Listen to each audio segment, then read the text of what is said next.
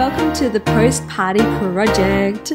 My name is Amy Heinrich and I am your host. Join me as we chat all things postpartum, celebrating the highs and supporting you through the lows. Everything pregnancy and birth is just such an exciting time, but often chats about postpartum experiences get missed or overlooked because everything's about the baby, which we are also totally here for. But I'm here to hear you and hold you, figuratively speaking, and to listen to your experience. Think of this podcast as your safe space to share, vent, cry, laugh, and know that you're not alone. Now, let's get into it. In today's episode, I speak with Nicole, who is a mother of a 16 month old and a 3 month old. She found out she was pregnant again very shortly after having her first. She speaks to us about life with two under two. We also speak about her experience with the pressure to breastfeed. Nicole actually had a breast reduction prior to getting pregnant, so she was unsure if she'd be able to breastfeed. She goes into that into what that experience was like for her um, in the hospital and also arriving home. So they also, you might hear a little bit of tapping in the background today. Um, Nicole just had her littlest bub next to her and was rocking um, at the time. So yeah, that's what that is if you can hear that. All right, but yeah, let's get into it. Thank you so much for joining me today, Nicole. I am so excited to get into, get into your story. Yeah, me too. I'm uh, excited uh, to be able to talk about it because I realized that no one actually really asks you much about this sort of stuff. And you feel like you've just gone through like a massive milestone in your life. And it's nice to actually be able to talk about it with someone. Oh, thanks. Yeah, I think that as, as, well, a lot of the time people are just like, how's the baby? How's the baby sleeping? So, yeah, I'm really excited to kind of reflect on everyone's um, the journey into birth and then postpartum journey. Yeah. Um, awesome. So, yeah, I'd love to know a little bit about you, your family, um, what you do day to day, like before babies, and then, yeah, now. So, yeah. Um, well, uh, it's a bit of a long story, I guess, if we started at the beginning, but me and my husband, we met on the first day of uni and we actually studied molecular genetics and biotechnology. Um, we did the whole degree together and then afterwards we got married, but neither of us have actually got a career in that. We've just never had a chance. We've gone on interviews, but we've just never been lucky in actually making it into a career. So we both just ended up in call center roles, like through a friend. And both of us done quite well and like moved up within the companies. Um, but I got to a point a few years ago where I realized after becoming like a high level manager that all I really wanted was to start a family. So it was a very stressful role, but um, in the end, I just had a chat with my husband and I was like, you know, I really like want to start a family. That's where my priorities are right now. So I ended up quitting that job because it was so stressful and the hours were ridiculously long. And I just felt like it just wasn't going to happen. Like we were trying to conceive and it was difficult. Um, I think because I was just so stressed. So yeah, quit it and found like a different like lower level job that I where I wasn't a manager. Um, and yeah, we it took a little bit to get pregnant, um, but I fell pregnant at the very beginning of the pandemic. So I think it was like March 2020, and I just started a new role. Um, so yeah, I had that baby on Christmas Eve of 2020. Yeah, it was a Christmas Eve baby. Um, oh, she's 16 you... old now. She's what? Sorry, 16. She's 16 months old now. Oh yeah, yeah. And then I fell pregnant again shortly after her. So, around five months postpartum, yeah. I found out I was pregnant again, mm-hmm. um, which like is crazy because everyone straight away is like, oh my God, what's wrong with you? Do you know how babies are made? Why would you do that to yourself? Oh. after it took so long with the first, me and my husband were like, let's just, no pressure on it. Let's just yeah. go with the flow. And then if it happens, it's happened, you know, like we'll just embrace it. But I guess we were both pretty shocked that it actually happened that quickly without really trying, not like how we did with the first. Like the first one was all mm-hmm tracking and you know like quit my job we lost weight we didn't drink like we tried so hard with the first to make happen so it was such a shock with the second one mm-hmm. but yeah i just gave birth to him um on is he? he's actually got the coolest birthday because he's the second of the second 22 oh my so god i love that Yeah. So yeah, he's three months old now. So yeah, I've got a 16 month old and a three month old, and I'm basically on a year off on maternity leave. But I would rather like having two babies so close together, like two under two. I would love to just be a stay at home mum. Mm. You know, it gives me a lot more purpose than working does. Yeah. So I would love to do that, but it is going to come down to finances whether I can actually do that or not. Yeah. So um what are your babies' names as well? Oh yes. Yeah. So my daughter's name is Haven mm-hmm. and my son is Jet. Oh, nice. Yeah. Awesome. So, yeah, how did you feel um, in the lead up to your birth? We can go with um, Haven first, if you like, and we can talk yeah. about that whole first experience. Um, yeah. Did you work right up to birth, or and yeah, how did your birth go? Yeah, so I did plan to. So both babies, both pregnancies, I had gestational diabetes, but I had to be treated on insulin, and I definitely really struggled with that in my role. So what would happen is I'd I'd be on a call and I work for um, a utility company, and there'd be quite aggressive customers. And every time I'd be on the phone with someone, um, it would cause like in, and if they were angry i would get a bit worked up and my sugars would drop mm. so i really struggled balancing my sugars with insulin during the day it was just a nightmare so i planned to work out right until i possibly could but i ended up just having a whole month off prior to being induced mm-hmm. um, just because yeah, I just felt like I needed to just have the time now. And I'm so glad I did that. I don't know how people work right until the end. I was pretty miserable pregnant person. Yeah. so like the moment I felt pregnant, um, in both pregnancies, I was like, both had gestational diabetes. I had like an underactive thyroid. I had bad morning sickness, just the works. Yeah. pelvic pain. So I had that with both. I think it was worse with the second for sure, mm-hmm. which I thought, oh, with the second, you know, and my body knows what it's doing. I felt like it was just way, way worse. Oh, no. And then it was hard with a baby that depended on me so much because, you know, I still had to pick her up. She wasn't crawling, she wasn't walking, you know, it was I would like have to put her down, like run to the toilet and vomit because yeah. I was so sick. Oh. So um, mm. yeah, so with both pregnancies, I knew I'd have to be induced. Mm-hmm. So leading up to birth, it, I feel like it's a very different experience when you know you're going to get induced versus when you know naturally. Yeah.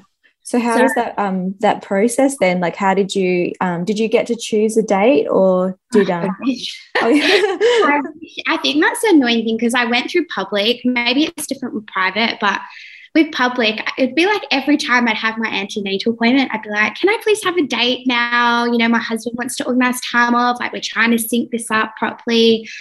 Um, and every time they'd be like, Oh, no, we don't do anything too close to the day, closer to the day. And then, yeah, it was just like I had to ha- keep handing every single appointment until eventually they're like, okay, let's pencil something in. But they just make this big effort to be like, just because it's penciled in doesn't mean it's going to happen. It just depends on the day and how many people are in the rooms and is the delivery fully packed. So, yeah, it was it was a bit stressful because it's like I just want a date. I want to know when it's happening. Mm. Um, but yeah, I had like a rough date, but both both birth did not happen on the actual day. Oh, okay. So yeah, so with my first, I think I was this induction date was the 20th of December. Um, I got told that because it was my first, I'd have to have a balloon induction, you know, when they insert the balloon catheter and they stretch your cervix to make sure it's all ready to go. So, you know, that that day you call the hospital, you're like, it's on the 20th, you know, can I come in? And they go, yeah, come in at this time. So with the balloon, I had to wait probably like most of the day just waiting around hospital for someone to come and do it. But once you start that process, they do not let you leave the hospital until the baby's born because with GDM, they want to monitor your blood pressure, your sugars. They won't let you, like, it's not a situation where I can just go home and then come back once my waters break or anything. It's like I have to stay there and be monitored the whole thing, the whole way through. So, um, yeah, I got the balloon insert. I think it was in there probably over 24 hours. Oh, the plan was that it was supposed to be taken out something like 5 a.m., mm-hmm. but just in typical hospital public like style, they kept saying, Oh, we're busy right now. So maybe in another hour, maybe in another hour. I think it was like maybe in the afternoon when they finally took it out and they were like, you know, you're three centimeters dilated now, so we can just go and break the waters. But just as they put me in the delivery room, they're like, oh, sorry, we have to wheel you back because like we've got someone that's coming to give birth. Oh. So it's like you're sitting there like, oh, really? Like I'm ready mm. to go now. And so yeah. then you like you're bouncing the ball in the corner of the hospital room. Like, come on, just like if it happens naturally, they have to put me, they have to take me back to the room. Like they can't say no. Yeah. Uh, yeah, it didn't happen that way. So we literally just had to wait until a bed was available and then they started the process. Mm-hmm. With this second, it was a bit different because I think it was my last, was my last antenatal appointment. They're like, Do you want us to just check your cervix and just see if we can change your induction date? And I'm like, You know what? Let's do it and they were already i was already three centimeters dilated already like mm. so actually I was kind of my body was a bit more ready for it. Mm-hmm. So it was a lot of an easier experience because they just said, you know, all we need to do is break your waters and then we're kind of good to go. Mm. So, but that was a bit annoying as well because I got a date for that and I had to with a I had a one year old at the time. So it was a bit of a I can't just it has to be a bit more planned, but they mm. can't give you that yeah reassurance. It's like yeah. So you call in the morning at 6 a.m. and you say, okay, can I come in today? This is my scheduled date. And they go, we'll let you know later. We'll let you know later. It's like afternoon passes and you, st- you have to end up calling back. Can I, can I come in now? And they're like, no, mm. sorry, we're full. We'll call you. Mm. So then I send my mum home, you know, mum, sorry, you won't be on babysitting duties. Like, mm. come tomorrow morning. So again, the next morning, you're like, can I come in? Oh, no, we're not sure yet it's like it went on like that for about four days until mm. eventually they were like, you can come in now. And I'm like, oh, finally. But for four days, you're like in anticipation. You are not sleeping. Mm. You're like, I don't want to eat anything. Like, mm. like, you know, you're just you're yeah. trying to get yourself mentally ready. And it was just so frustrating. Like one night they said to me they would probably call me at 3 a.m. So I called my mom. I'm like, Mom, you're gonna have to sleep at my house because I'm not waking my one-year-old and dropping it off at you at like 2 a.m. Like, yeah he sleeps over and then then they didn't even call me. Oh no. So then how did you go going into the birth? Um, did you decide to have any pain relief for your first or for your second? Yeah so with the first one i like did i watched so many birth vlogs so so many birth vlogs and listened to people talk about epidural versus pain free but i decided i wanted to try to do it drug free mm-hmm. um, and see how you know if I could do it. I felt like I didn't really like the idea of having a needle in my back and being worried about any damages with that and not being able to move during birth. Especially because I went to a lot of like birth classes and they always talked about how labor is so much better if you can get up and moving. So I was like, I really just want to try to do that and just get up and moving and help it along. But in reality, it just was a different situation. So I already felt like with the first cervix check, that mm. was the most painful thing I have ever experienced in my life. And I think it was because my body was so not ready to be induced. Yeah. With the yeah. second one, it did not hurt at all. So I think because my body like was already priming, getting mm. ready, it didn't hurt. Yeah. But with the first, I remember them checking the cervix so they could see what needed to be done. And I was spray, I broke out in a sweat and I almost oh. started crying. And I said to my husband, like, oh my God, if this is just a cervix check, which they're going to do multiple times, like, how am I supposed to give birth? Mm. I was mm. starting to get in a panic. I'm like, oh my God, I didn't know cervix checks were this painful. Why is it so painful? Like, I was cramping for about two hours after my first cervix check. And I'm like, I'm not going to be able to do this.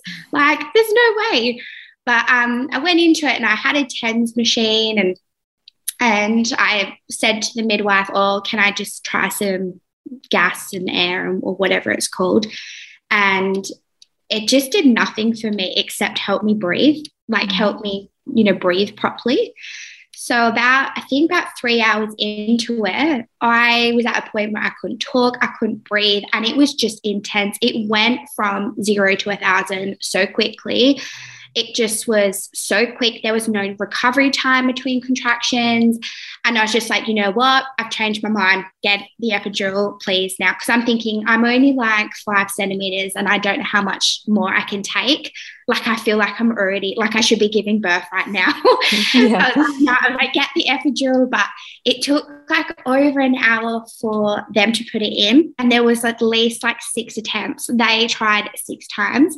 My sister, who was a support person, fainted because of how just watching it all, trying to because she could see how in pain I was. Yeah, they stopped the drip but I was still getting such intense contractions still, even though the drip was stopped and you can't move when you're getting it in but you're in like the most intense pain. It's like how can you not move? So i was like cramping. I was so uncomfortable. But honestly once that thing was in the whole birth experience changed. Like and i regret not just doing that straight up from the bat because I was then, I went from like not being able to talk to singing to music, like having a laugh. Like I just had no pain whatsoever. I could still feel contractions, but there was no pain. There was a few little side effects like that I did not know about, like extreme itchiness. Mm-hmm. You feel like your whole body is like covered in like spiders and it just like, oh my God, it's so itchy. Why is it so itchy? So, um, but yeah, once it was in, it was just like the most blissful birth. And I yeah. fell asleep for like good five hours or so. Oh, yes. And I literally woke up and they're like, it's time. It's just time to push. And I'm like, really? Is it? Like, this is so weird. Like, it, the whole thing was just bizarre. Mm-hmm. And I didn't really, like, I felt the contractions enough to push, but I really didn't feel like anything at all, which was great. Like, yes. I'm like, man, this stuff is amazing, but I know it doesn't work for everyone either. So, yeah. but yeah, like with the second, I was just like, you know what, get that ready. Like the moment. So they did, they pretty much they broke my waters, but before they even started the drip this time around, they're like, let's get the epidural in. So I didn't feel anything from the get go, but I did fall asleep towards the end. And when you're supposed to, I think, like press the button for top ups, I didn't get to top up. So when I actually gave birth, I felt everything with the pushing.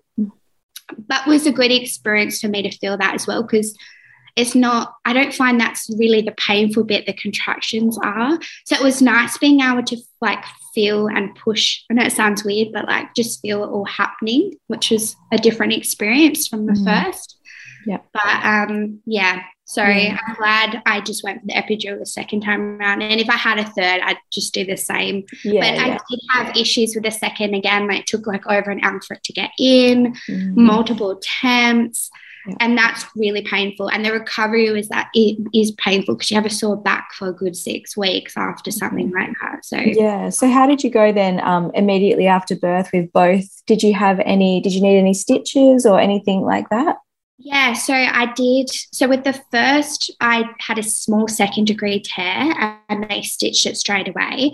It's just so weird because you really don't feel anything. You've got the baby on you and you're just like, you know, things are happening down the other end of the table, but you don't really, like, you're not aware of it. So they, you know, that needle they inject to help your placenta come on, like they just did that and I had no idea. Um, that was the only thing that I guess is a shock because I was violently ill after that injection. Like I was holding a baby and like turning and being like, I'm going to be sick. Like I can't move because yeah. I had the. And I'm like, so why so was that? Did you just have a reaction to the? Yeah, um, yeah. They said that it is a common symptom, like a side effect, that you can get really extreme nauseous. But I was vomiting for a full day after oh. that injection. Wow. So with the second, I was like, hey, heads up, I'm going to be mm. sick. Mm. So they gave me something before they even gave me that. They gave me something to stop that all from happening. Mm. So yeah, it was good to know with the second. But um, yeah, so they yeah, it was just a small second degree um, tear and yeah, it was stitched up quite quickly. But you do not expect the little like they put like a pill up your bum Okay, yeah. I did not know because yeah. I, I, don't know if they do that if it's just a stitch only thing. Oh, but it's okay. like, oh, I'm just going to put like an anti-inflammatory like painkiller, and you're like, what? Why are you going up that side? Like that side doesn't need any action. Like, oh my god, yeah, I had no idea. I um I ended up having to have a C-section, so yeah, I'm like, oh, this natural birth yeah. is so new I'm to like, me. Oh I had god. no idea. I was like, yeah, yeah, I'm like, that is a no-go road. I, that road has never that road has never been in use and I'm like, and now you're shoving something up there. Oh my God. Yeah. it was mm. like a shock the first time around. The second time around, I knew it was going to come. And I was like, yeah. oh, God, here we go. uh, um, yeah. so with the second, I didn't I didn't tear really. I had a first degree, but they were like, you don't need stitches, but the doctor was like, if it was me, I would want stitches. You know, mm-hmm. like this is an important organ. I was like, okay, just do a few little stitches then. So yeah. they did. Um, but the epidural had worn off. So I had to have, I think it's general. Mm-hmm. Is it general anesthetic where they actually have to inject? So had yeah. inject, and I was like, that uh, hurt. Yeah, yeah, yeah. first, I didn't feel anything. Mm. So with the second, I was like, oh my gosh, like, yeah, that was a bit painful to have that numbing. Yeah. yeah. But yeah, so but it's yeah, so yeah, that was probably the only thing that really happened. I tried to get them to put like warm compress. That was in my mm. birth plan. I was like, can you please yeah. do a warm compress to stop tearing? So we did that with the first, but with the second, after I woke up from a nap, I was like, I'm gonna push. Like I need to push. This baby's coming out right now. I can feel it coming out. So there was no time. But I'm surprised I didn't like tear more. But I think because mm. I could feel it and I kept saying like slow down the pushing because once you pushed out the first, I feel like you, it's like a muscle memory. You know what to do the second. Yeah. So they're like, just slow down, like don't push too mm. fast, like don't push too fast. And I was like, okay. Because yeah, um, I only had like 10 minutes of pushing for the second and he was out. So mm. oh wow, yeah. yep. So like, then yeah. Uh, yeah. So then I guess reflecting on both your births, were they both better than what you had expected or worse? Like, because you said you had done a bit of reading and yeah. research as well. Yeah. yeah how did I they? Think, I think better because I think when you when you're pregnant, you always are thinking the worst case scenario and sometimes your imagination is your worst enemy mm. so you start thinking you know what if they have to cut what if like you know that was always my fear is getting that was it the epi I can't say the word where they mm. cut episiotomy. Oh, episiotomy. I think. Right. yeah. yeah. my I was always like, don't cut that. I don't want it cut. Like, yeah. Just because I've heard people say that it's just not the same after, like when they go to the toilet and when they have sex, it's just not the same. So I was always like, please don't cut it. Like, please don't do this. I didn't want assisted delivery. Like, I didn't want forceps. I didn't want a vacuum. Just because I always hear mm. like horror stories with that. Yeah. And they were pretty good. They were like, we're not going to do it unless we have to. And I was like, okay, fair enough. Um, but I think, yeah, in my head, I was thinking like the worst case scenario, like, mm. you know, bleeding to death. Well, I did have this fear, weird fear of child, but like dying in childbirth. I don't yeah. know why. Yeah, probably I'm sure too, it's common. probably too many, like, yeah, movies. Yeah, yeah. but I remember saying to my husband like beforehand, I'm like, maybe I should do a will. Like, what if I leave you and you've just got this baby? And then, and he was like, stop thinking like that. And it was just weird, but I was kind of preparing for it as well. I was like, yeah, such a silly thing like to be worried about. But mm. yeah, both births, I felt like, well, that was actually nowhere near as bad as I thought. But I think it did help with the epidural. Like, I think if I didn't have that, it'd be a very different experience pain wise. Mm. And it wasn't very traumatic at all. Like, I can imagine that, you know, if it was any certain other way or if the baby's heartbeat was dropping or anything like that, that would be a bit more scarier. But the babies really did well. Like, they responded well to the drip because they were monitored the whole time like I had that reassurance the whole time that they were okay. So I think that helped a lot. Yeah. So yeah, it went a lot, lot better than I thought. So I think that was probably what helped me want to have a second as well, because you're like, oh, you know, I, the pregnancy part I didn't enjoy, but I'm like, I actually didn't find the labor that bad. You know, mm. it, wasn't, it wasn't like I was in labor for five days. Like it was a short 10 hour labor the first time and a five hour the mm. second time. So yeah. Yeah, yeah. I'm like, yeah, it wasn't actually as bad as I thought. Yeah. So then, I guess getting into the postpartum part, uh, after you had number one, uh, what was the experience like in the hospital? And then, I guess when you first went home, how did all that go? Yeah. So I wouldn't say I had the best experience, like especially with hospital. So my first thing that I had a lot of issues with was breastfeeding. And I feel like my feeding journey is probably different from a lot of people because I had uh, breast reduction when I was 21 and I had quite a lot of breast tissue removed, at something like four kilos of oh, breast oh, wow. tissue. Mm. Then they, it's the type of surgery where they have to actually cut around your nipple, take off the nipple and put it back on. So you're kind of forewarned at the beginning of the surgery, you know, that there's a pretty high chance, like 60, percent chance that you're not going to be able to breastfeed because, you know, the nipple kind of gets taken off. Like it, it might not go back on the same, it might not be working the same. And I definitely felt that after I had the surgery, I was like, it's not respond, the nipples aren't responding as like they used to to cold and like mm. things like that. So I definitely ha- always had this thought in the back of my mind that I wasn't going to be able to breastfeed.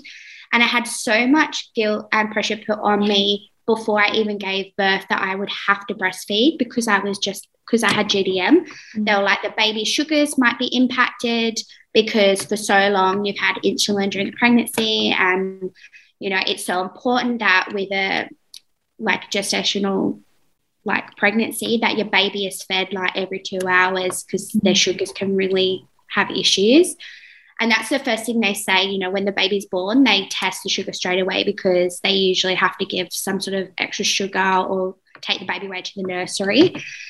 So, yeah, there was all this pressure like you need to be expressing, you need to be like getting all ready because you're going to need to like give your baby like colostrum and keep feeding it. And I tried everything that they gave me. They'd like these little needles to express and all this sort of stuff, all the syringes and nothing would work every time. So I was like, I knew already, like, I don't think it's mm. going to happen if I can't even express anything. But I kept being told, no, no, your milk, just wait till your milk comes in, it'll be fine. And that's just what kept being told. I'm like, mm.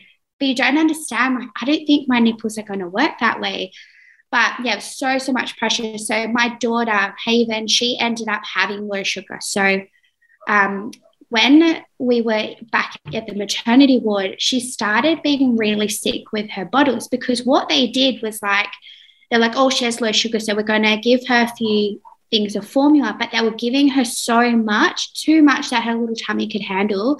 And they wouldn't let me feed her. They're like, no, we need to do it because it's low sugar, blah, blah, blah. Mm. So they kept feeding her, feeding her, feeding her, feeding her. And then she was so sick. And then mm. they kept coming in every two hours with a bottle being like, you need to feed her, you need to feed her, would force me to try to breastfeed her. Nothing would happen. So she would be screaming in hunger. So mm. we would bottle feed her. And then two seconds later, she would be so sick. And I remember just being like, something is not right. Like, this baby is vomiting constantly. Like, I just, mum instinct going off. So I ended up being like, stop forcing her. I know that she has low sugar, but this isn't working because mm-hmm. she's so sick and something is not right. And so they got like a pediatrician to come in and have a look at her. And she had like a abdomen distension or something. So like her tummy wasn't right. And they ended up having to drain all the fluid from her tummy and just keep her in the nursery for a few days just wow. to regulate the sugar. So she was on like a sugar drip. And they said that most likely she's drunk a bit of the amniotic fluid as she's exited me, and mm. it's like caused a lot of issues with her tummy. But they had to do so much testing to just make sure that there wasn't anything else wrong with her. But it really sucked for us because yeah she was born on christmas eve and it just meant that we were in hospital on christmas day still and in the in the nursery only one of us could visit at a time so mm. it was mm. like you know grandparents were coming in but they weren't allowed to visit my sister mm. wasn't allowed to visit it just sucked so much like we had to be there for so many days mm. um, it must have been so hard just seeing her getting all those tests as well yeah, I think that uh, because you're so tired as well, you're like the anticipation before giving birth, you're not sleeping. And then you have, I, I gave birth at 3 a.m. So it was like, you don't, you're not sleeping at this point, even though I mm. did have a little nap during the birth. So I was exhausted. And the tears. Oh my god i was just emotional. I was just sobbing like just yeah. sobbing sobbing sobbing. My husband had to go home because the hospital you know has certain visiting hours. And i just remember like the baby being in the nursery. I'm just laying in the hospital bed by myself just sobbing. Like oh. i just oh. could not stop sobbing. It was just like a floodgate had been open but yeah. they did say to me, you know, come and visit her as much as you want. And I just remember just being in my pajamas, just just, just watching her, like just yeah, had that connection because I yeah. felt like it was taken away from me. Because were you able to hold her very often, or was she? Yeah. yeah, they they eventually did, but I think they were worried at first that she had an infection, and so until these blood tests came back, they were like being a mm. bit erring on the side of caution. And she was in like one of those little like incubation things so it wasn't like I could just go in and pick her up and cuddle her when I wanted. Yeah. But after the second day, they took her out of that and then they're like you can pick her up now but yeah yeah it was just so hard to be mm. like take it felt like i was being ripped away from my it just felt unnatural yeah really i struggled with that yeah. and i felt like after afterwards for a good few weeks, like every time I had a visitor, I would really struggle to just hand the baby over. Mm. Like I just didn't want to give the baby up. I was like, no, I want my time with her. Like yeah. I yeah. I really struggle with that. Yeah. I didn't have that experience with a second. Like we were out the morning. I gave birth at six o'clock at night and we were out like by 10 o'clock the next morning. Wow, so it was yeah. a really different experience. He's had some health issues as well though, but it was just a different experience in the hospital. Yeah. So how long were you um, in hospital with Haven for? Haven, I think it was like five days all up. Mm-hmm. And I was getting antsy by the end of it because of the pressure to breastfeed. That was my biggest thing with the midwives, especially the ones that work in the nursery.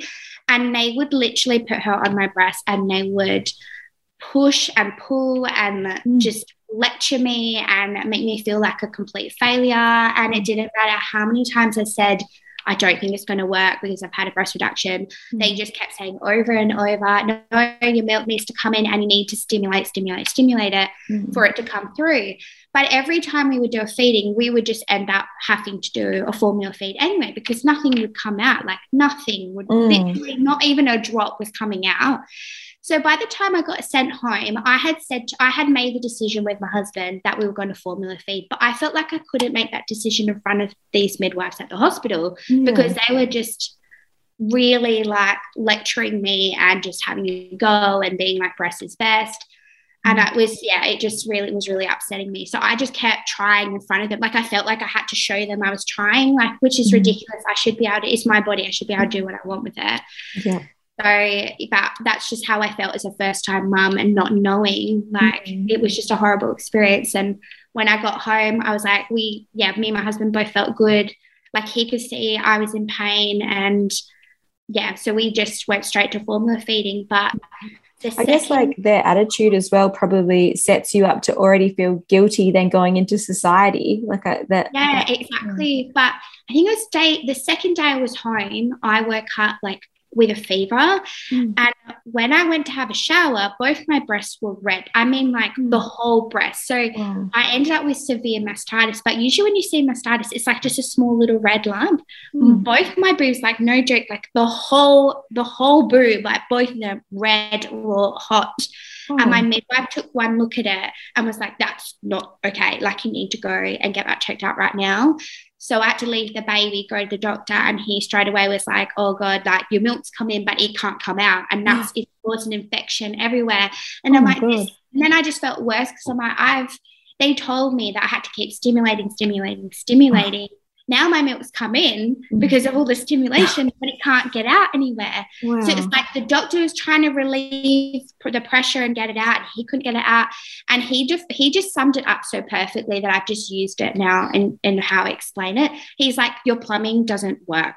Mm. And that was just the easiest way to explain it in future to anyone. I'm like, my plumbing doesn't work. Like the pipes aren't connected at the end yeah. of the day like it's not going to go anywhere yeah so he gave me something to dry up my milk supply and after like a few days with like nurofen and ice and cabbage and everything that you can think of I, it finally cleared up with some antibiotics but that was so painful. Oh like, oh my god, so that sounds so hard. Yeah, it was ridiculously painful. With the second one, I had already got the pill to dry up my milk to mm-hmm. have the moment I gave birth. So once they checked my blood pressure, my blood pressure was fine. They're like, "Yep, take your drug," and I was like, "Okay." Mm. And I just was a bit going in the second time around. I knew exactly what would happen.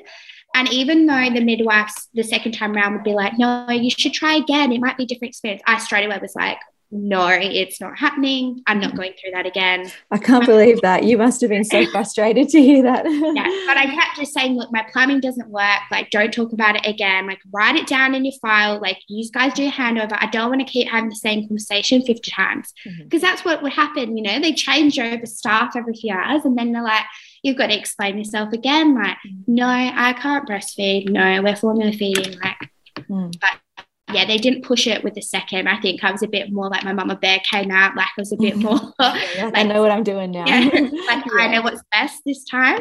Mm-hmm. And I felt like a bit more empowered. And I have not spent a moment thinking anything this time around. Mm-hmm. But with my first, I think I went through like a grieving process for not being able to breastfeed. Yeah. Like I went to parent groups and I would see women breastfeeding and I was like the only one formula feeding and it would upset me. Mm-hmm. It would upset me if I had to like pack bottles for the day and always be like, how many bottles will I need? Like, make sure the water's sterilized, like, make sure I've got enough powder, formula on the go. And I would just get so jealous and envious of like these breastfeeding mums. I could just literally whip out a boob and just yeah straight away. And with Haven and even with Jet, they've both been really refluxing colicky babes like both of them. And part of me thinks, oh, you know, they don't respond well to formula, but I don't have any other choice. Mm. So that's just been something that's been quite difficult to navigate as well because like no one supports you with formula feeding.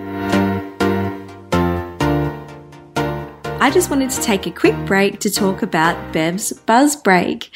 Do you need a break from that caffeine buzz? So I started Bev's Buzz Break because I was addicted to caffeine and I just knew it was wreaking havoc on my body. I was experiencing anxiety and panic attacks. My hormones were imbalanced and out of whack. I was diagnosed with PCOS and everything I was reading and looking into just pointed that I needed a break from caffeine but I was just not ready to part with my daily cup. Honestly, I tried so many times to give up caffeine and I just couldn't because I just craved that morning cup of coffee and I was so addicted to the ritual that is coffee. So that's how Bev's Buzz Break was created. I started working with a coffee roastery to blend lower caffeine coffee. So we've created a 75% caffeine with a 25% decaf, a 50% caffeine with a 50% decaf, a 25% caffeine with a 75% decaf and a 100% decaf blend. It's available as whole beans, espresso grind, and Nespresso compatible pods. Um, it really is so delicious, and I personally don't even notice that I'm drinking less caffeine. I found it so helpful to do while I was breastfeeding, um, while I was pregnant. I just didn't want to have to worry about having excess caffeine through my body um, in those times as well. And now I just know like I'm not breastfeeding and I'm not pregnant at the moment, but I love that I'm still not consuming as much caffeine and I'm kind of giving my body a bit of a break from it. Um, also, I can have numerous amounts of cups throughout the day and I'm consuming less caffeine. So it is a win. Um, I wanted to give listeners of the Post Party Project 10% off. So all you need to do is go to the website www.bevsbuzzbreak.com.au and use the code PPP at checkout how did you know what to like how did you know where to start with brands or what to well, get? exactly. yeah. I, I remember walking in the shopping aisle and looking at all the tins and i'm like trying to understand what's on the ingredients list i'm like comparing the labels. I'm like i don't understand what the difference is between a b and c. Like they mm. all like what is the difference? And i'd google it and I even went to the doctor um, and called the parenting line, and everyone just kept saying, "Oh, that's your decision. Breast is best. Like, you know, mm. you'll need to." But I'm like, can someone just tell me what to give my baby? Like, I just want to know what is the best to give my baby. They've got really bad gas pains. They're really vomiting. I just, how can I help them? And it took me, it was just trial and error, trial and error, being like, right, this tin doesn't work.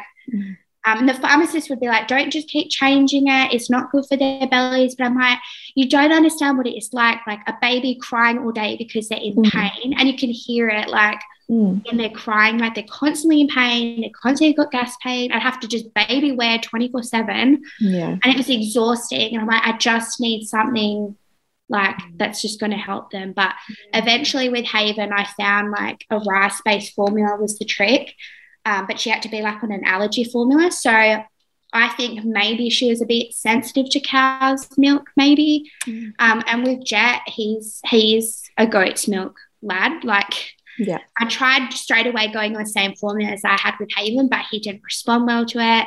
He had like really stinky poos, like really swollen belly. Like, mm. yeah, he just wasn't coping on that formula. So I think we've tried five different ones for him. Like he's three months old and he's gone through five different formulas, but mm, yeah. we finally got one where he's happy. Mm-hmm. You know, like he's gone from crying all the time to a lot more happier, like mm. being able to fart better. Yeah, yeah. so it just makes a huge difference. But it really sucks because yeah, I took Jet to the doctor and I was like, can you just check him over? Like he's really struggling. Mm. And the doctor was like, yeah, try a hydrolyzed formula. I'm like, what even is that? What's a hydrolyzed formula? What brands are that? I don't know. So yeah. I'm like, he's like, well, I'm not sure. You'll have to find out.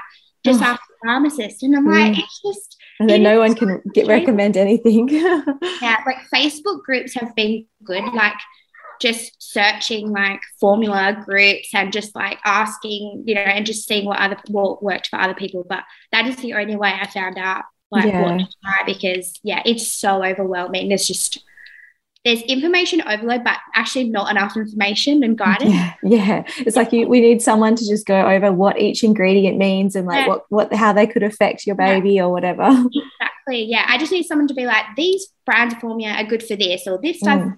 good for this, or yeah, it's just yeah.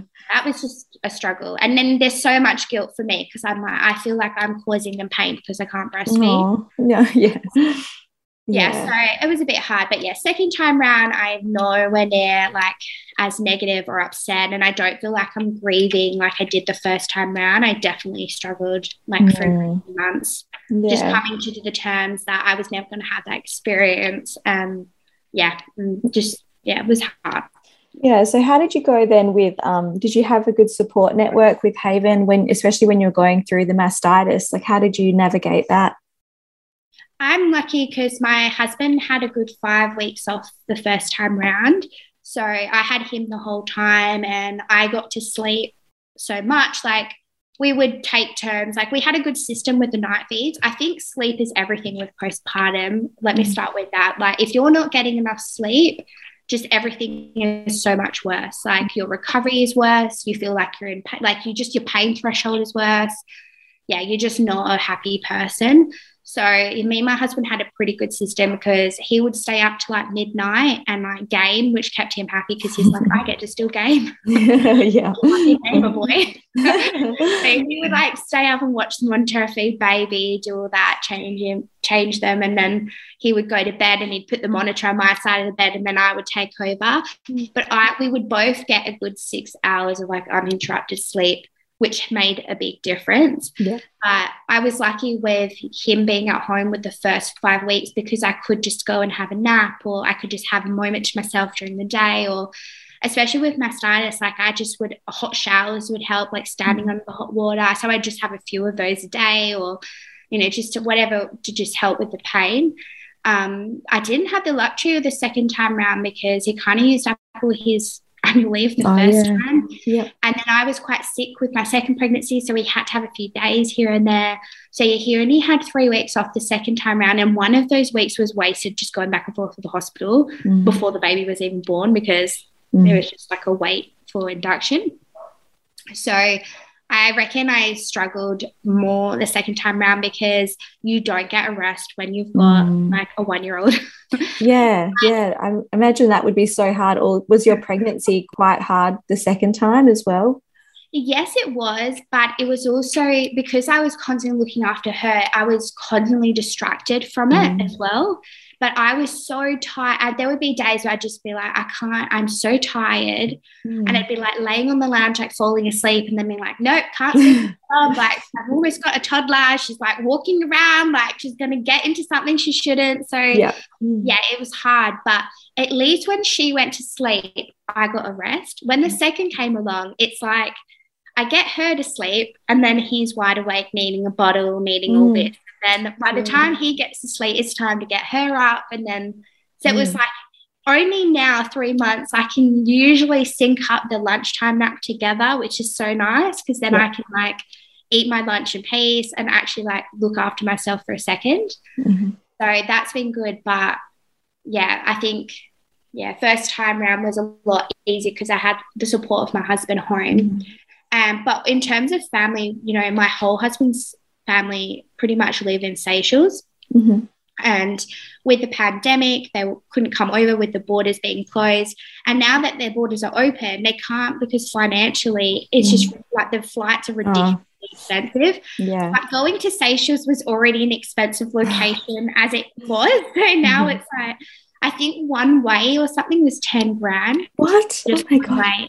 So, wow. But technically, they're, they're Australian citizens, so they could come over and stay for as long as they want, but it's just the financial cost. So I don't think we'll be seeing them anytime soon. Yeah. And my mum raised me as a single mum, so Mm. it's just my mum. She's Yeah. really good. She'll come over and like help me with the tree, which takes off the pressure because Mm. sometimes it's just like both kids are crying and you're like, oh my God, like I Mm. need another set of arms. Yeah. So she's been quite good because she'll come over like once or twice a week and just give me a bit of like a few Yeah. hours. Like even if it's just her watching the kids, I can cook dinner because it's just so hard to do all the other household ex- like responsibilities. Yeah. So yeah, what does a day today kind of look like for you with the two little ones?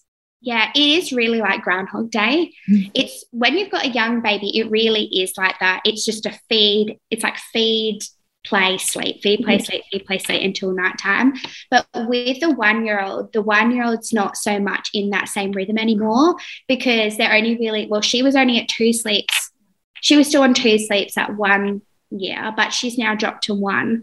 A lot of the time, she needs a lot of stimulation. So it's about trying to sit and have connection with her and do activities and puzzles and try to get her, like, help her with the talking and there's a lot more to do with her now. It's not as like simple as just, oh, she eats and then she plays and then we go to sleep. It's a little bit more, you know, we need to do more. So, yeah, typically, like what we try to do is we try to go out in the morning because then I've only got to deal with both of them at home for full afternoon. Mm. So we usually, once I've sorted out Jet for the morning and he's fed, um, we just get up. I've got a double pram. We go for a big walk. We go play in the park for an hour. I take a picnic blanket or something. I take an extra bottle for him.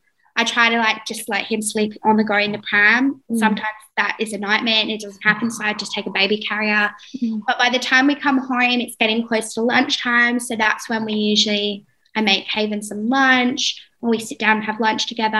And I've had to start implementing like just one hour of TV, Mm. which is like controversial because everyone has opinion on whether or not you should have screen time. But I've had to do it. Like Mm. I, for my own sanity, I've had to do it because she's usually so tired.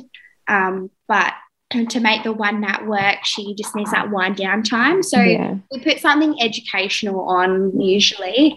Um, but we just sit there and she's got a little lounge. So she sits there and has like wind down for an hour. But it gives me time to usually feed Jet again, get him back to sleep, like in, and then I can then focus on getting her down for her nap. But Mm. I'm very lucky because Haven was like the best sleeper ever, Mhm. and she still is. You just put her Good. down and you say goodnight, and she goes to sleep. It is that easy. So nap times, there's no fighting. Like there's no, it's not hard work. Like you literally just say goodnight, and she just rolls over and goes to sleep. But it has been hard with Jet because he now coming into that like almost four months, you know, approaching like a sleep regression and their sleep cycles change and you really don't learn any of this stuff until you become a mum about all this stuff about sleep cycles and Yeah. windows and how important it is that your baby has is awake for so long because if they're awake any longer, they're overtired and it's just like It's, yeah. It's so hard not to obsess over it as well. And I can imagine my you God. having two that are so young. you must And be like, where's everyone's schedule? Yeah, with Haven, like she's always been a harder baby, like temperament wise. The if you went five minutes over an awake window, oh my god, you would know about it, and it would become a nightmare. Like I never wanted to go out with her because it was just I found it really hard and stressful, and I'd get myself all flustered, especially if people were looking at me with like a crying baby.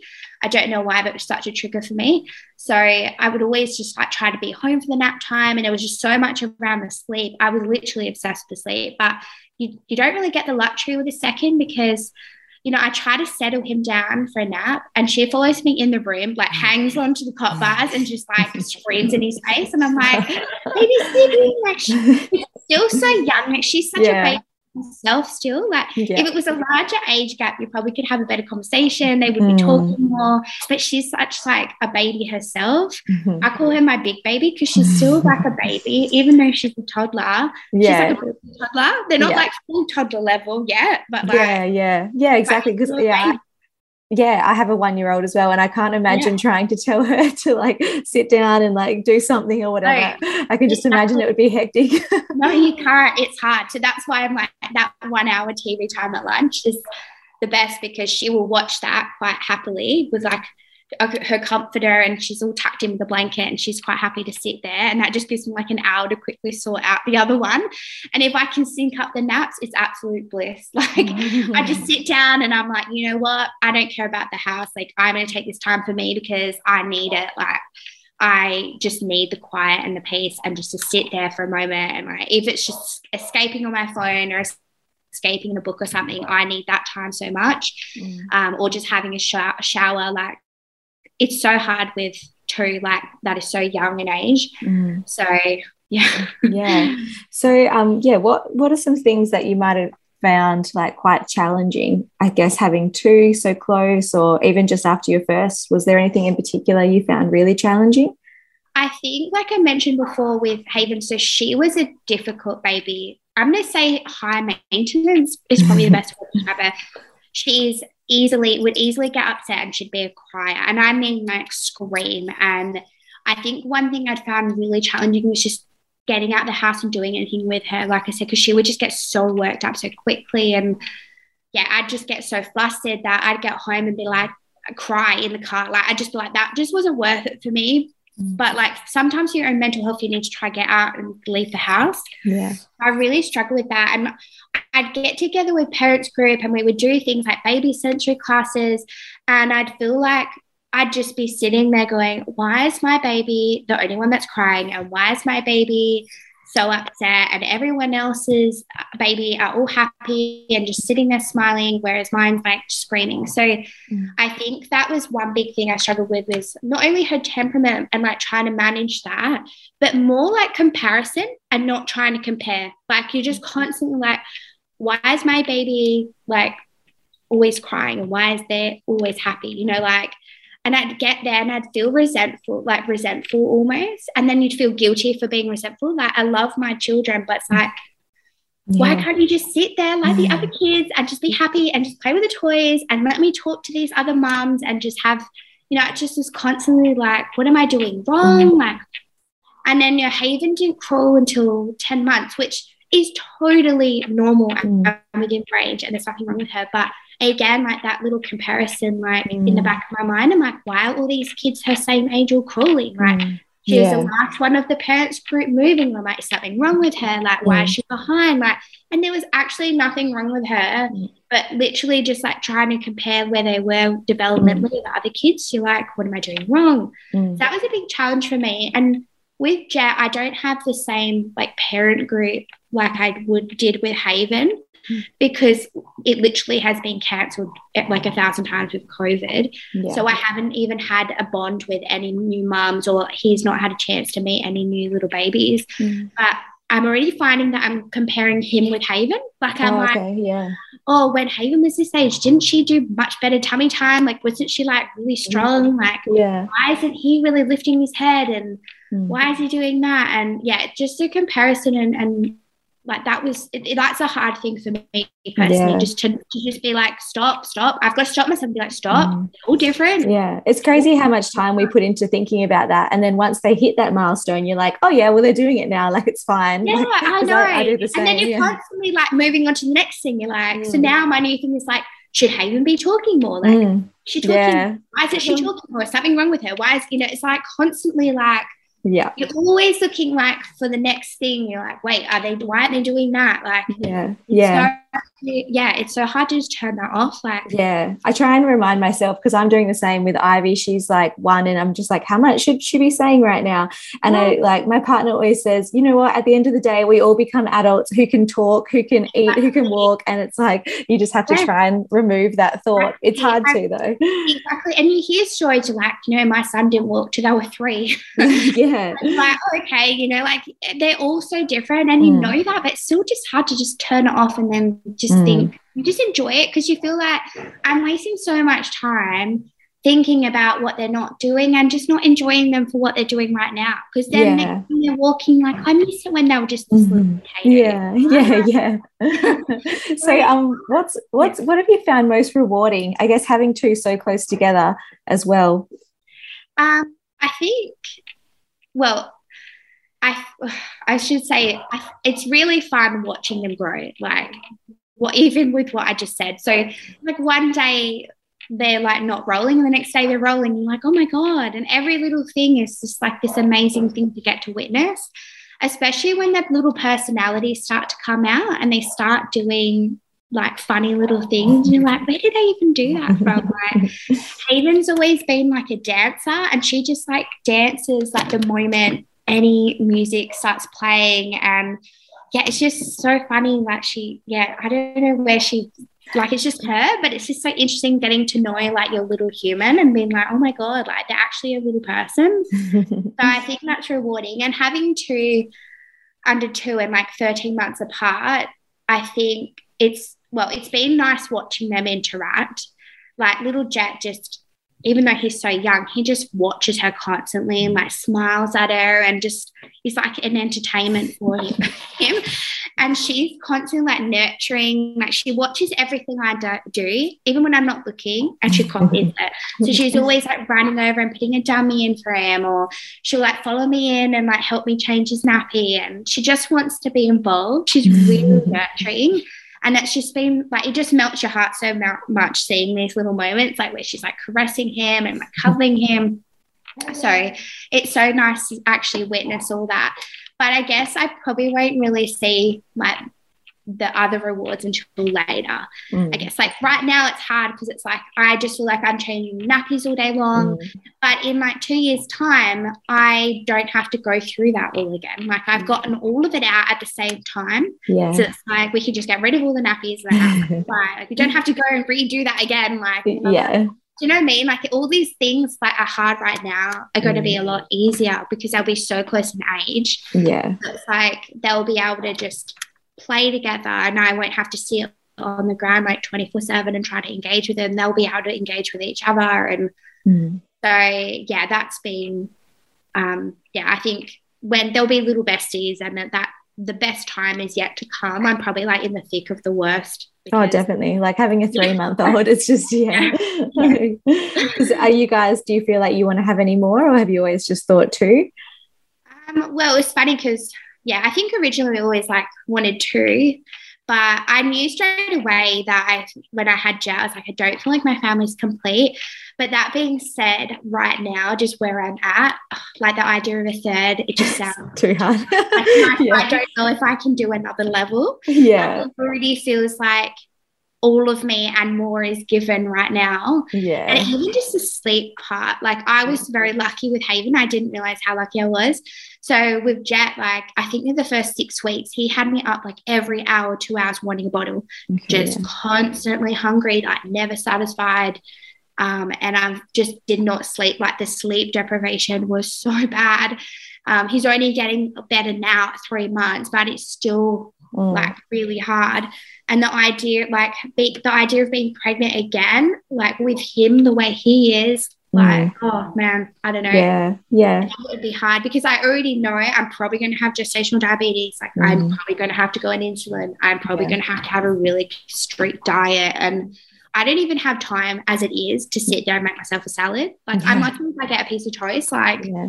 um, like it's just, it's all a lot and it's hard. And you don't, yeah, I don't know. I would love one, but yeah, I think it would, I'd have to wait like a year and then see until you're getting like a full night's sleep again. yeah, yeah, I can't. I'm too much in the thick of it to be like, oh, do I want another? But yeah, I think I would only go one more because, mm. like, just financially. Like we've got one more room in house. Like yeah, yeah. Right, you need like a people mover car. Like yeah, yeah. So many things to think about. yeah. so I yeah, guess like you have been through such a huge, I guess, transformation in the past two years. It's probably yeah. just crazy for you to even reflect on. Um, is there one thing that if you could go back and give yourself a piece of advice, or even anyone that's pregnant right now and, and yeah, planning to go through it, what would that be? I think the biggest thing is just to let go of all your expectations. Like you have like society as well puts it on you, but you have such an expectation of what it means to be the perfect mum. And for me, that was being able to like do everything with the kids and have a cooked meal at the end of the day and have a clean house and the washing all up to date. But I found, I think, four months postpartum with Haven, I was like, this is just impossible. Like, especially with how she was. And I was like, this is just not realistic. And I would feel so guilty and I just felt like the worst mom. And that was always my thought. I'm such a bad mom. I'm such a bad mom. I'm like, I'm not a bad mom. My kids are like well looked after. Like just because I don't have a home cooked meal every day doesn't mean I'm a bad mom. But I was letting those things define me and like what like I just had this burnout of trying to be the perfect mum. Mm-hmm. So I think the big thing is let go of expectations. Like these are kind of in your head. What you expect to be and what the reality is is very different and you can only go with the flow. So, you know, I when I can cook, I do cook in bulk and I have like meals ready and I have easy meals when I need to have easy meals. Sometimes we have tin spaghetti, like, you know, if we have to, you know, it's it's not the end of the world. Like sometimes the washing gets done and it's all put away one week, the next week, you know, my husband and I do it late at night. Like, yeah. but it doesn't matter. Like, it doesn't mean you're a bad mum. It just it is what it is and you can only go with the flow and each child is so different so you can't like you cannot predict anything and everything is out of your control. You can't control when they sleep. You can't control when they're going to go to the toilet. Like you can't control anything. So it's so silly to just hold on to these expectations about everything. Mm. like even now like for example mother's day i had this silly expectation of like well, it's not silly, but you know, I thought I had this picture in my mind of us going out to breakfast and like being this one happy family and like just having this perfect moment. And I ended up coming home and just feeling like I wanted to cry because when we got there, Jet just started screaming. Like, I think he was just so tired and he didn't sleep on the drive. So he was so tired. So I spent a good 30 minutes having to walk away from the restaurant and just pat, pat, pat him until I got him to sleep. And my mum was just like hovering, being like, let me take him, let me take him. And like just putting pressure on me that I wasn't settling him. Mm. And it just like ruined the, my moment as well. And then my toddler's like, Haven, like, pick me up. But I'm like, I can't pick you up. I've got brother. Like, yeah, like yeah. my husband's trying to wrangle her and like distract her and like trying to keep her sitting in a high chair at like 16 months is just hard. You know, like you get a good 20 minutes if lucky, and then the rest is just a mission. So, you know, I came home and I'm like, I just honestly didn't enjoy myself because both kids were just so overtired. It was then like a two hour screaming match at home. And I'm like, but it was my fault because I just had this like eyed picture in my head. I'm like, why? I just need to just give myself kindness and just be like, mm. you know what, they're your children, they have their own feelings. Like, I can't control this. I can't control mm. when they're going to sleep and I, you just have to prepare just for anything, I guess. Yeah. Like, because I just, yeah, I came home and I was like, I just wanted to have like this nice thing. And I'm like, you know what? Why did I, I should have just had a thing at home mm. and just taken off the pressure off myself and just let go of all these expectations. Because, like, at the end of the day, as long as I was with my family, I was happy on Mother's Day. Like, I didn't yeah. care I and honestly yeah. don't breakfast. Like, mm. but it's so hard, I guess, because we see so much on social media as well. And yeah. it's like you could have you could have gone there and had like such a shit show of a morning, but had a nice photo at the table. Yeah. No one would have any idea that that's what you went through to get there. Exactly. I think that's where it comes from too. Hey, you just see so much. I follow quite a lot of people and just like people I know in real life as well. But yeah, everything's always like picture perfect and yeah. like oh, do they not have any struggles? Like, yeah, yeah, yeah. It's hard when you don't know. Yeah. yeah. Yeah. But oh, yeah, letting go. You got to let go of those expectations because yeah, they're just not gonna. They're mm. just like they're just yeah, they ruin your moments of actual happiness because mm. nothing's ever perfect. Yeah. Yeah. Oh, well, thank you so much for coming on today, Nicole. I think we covered everything. And um, yeah, thank you for being so vulnerable and open with your experiences. No worries. Thanks for having me. And I hope my experience helps someone else or maybe makes someone feel less alone if they're having these feelings like I have had. So, yeah. Thank you so much for listening. If you enjoyed today's episode, I'd appreciate it so much if you could give a review and subscribe. That way, you won't miss out on any episodes. Uh, giving a review will also help get this podcast into the ears of more women. If you want to follow me, I'm also on Instagram over at the Post Party Project. Thank you. Bye bye.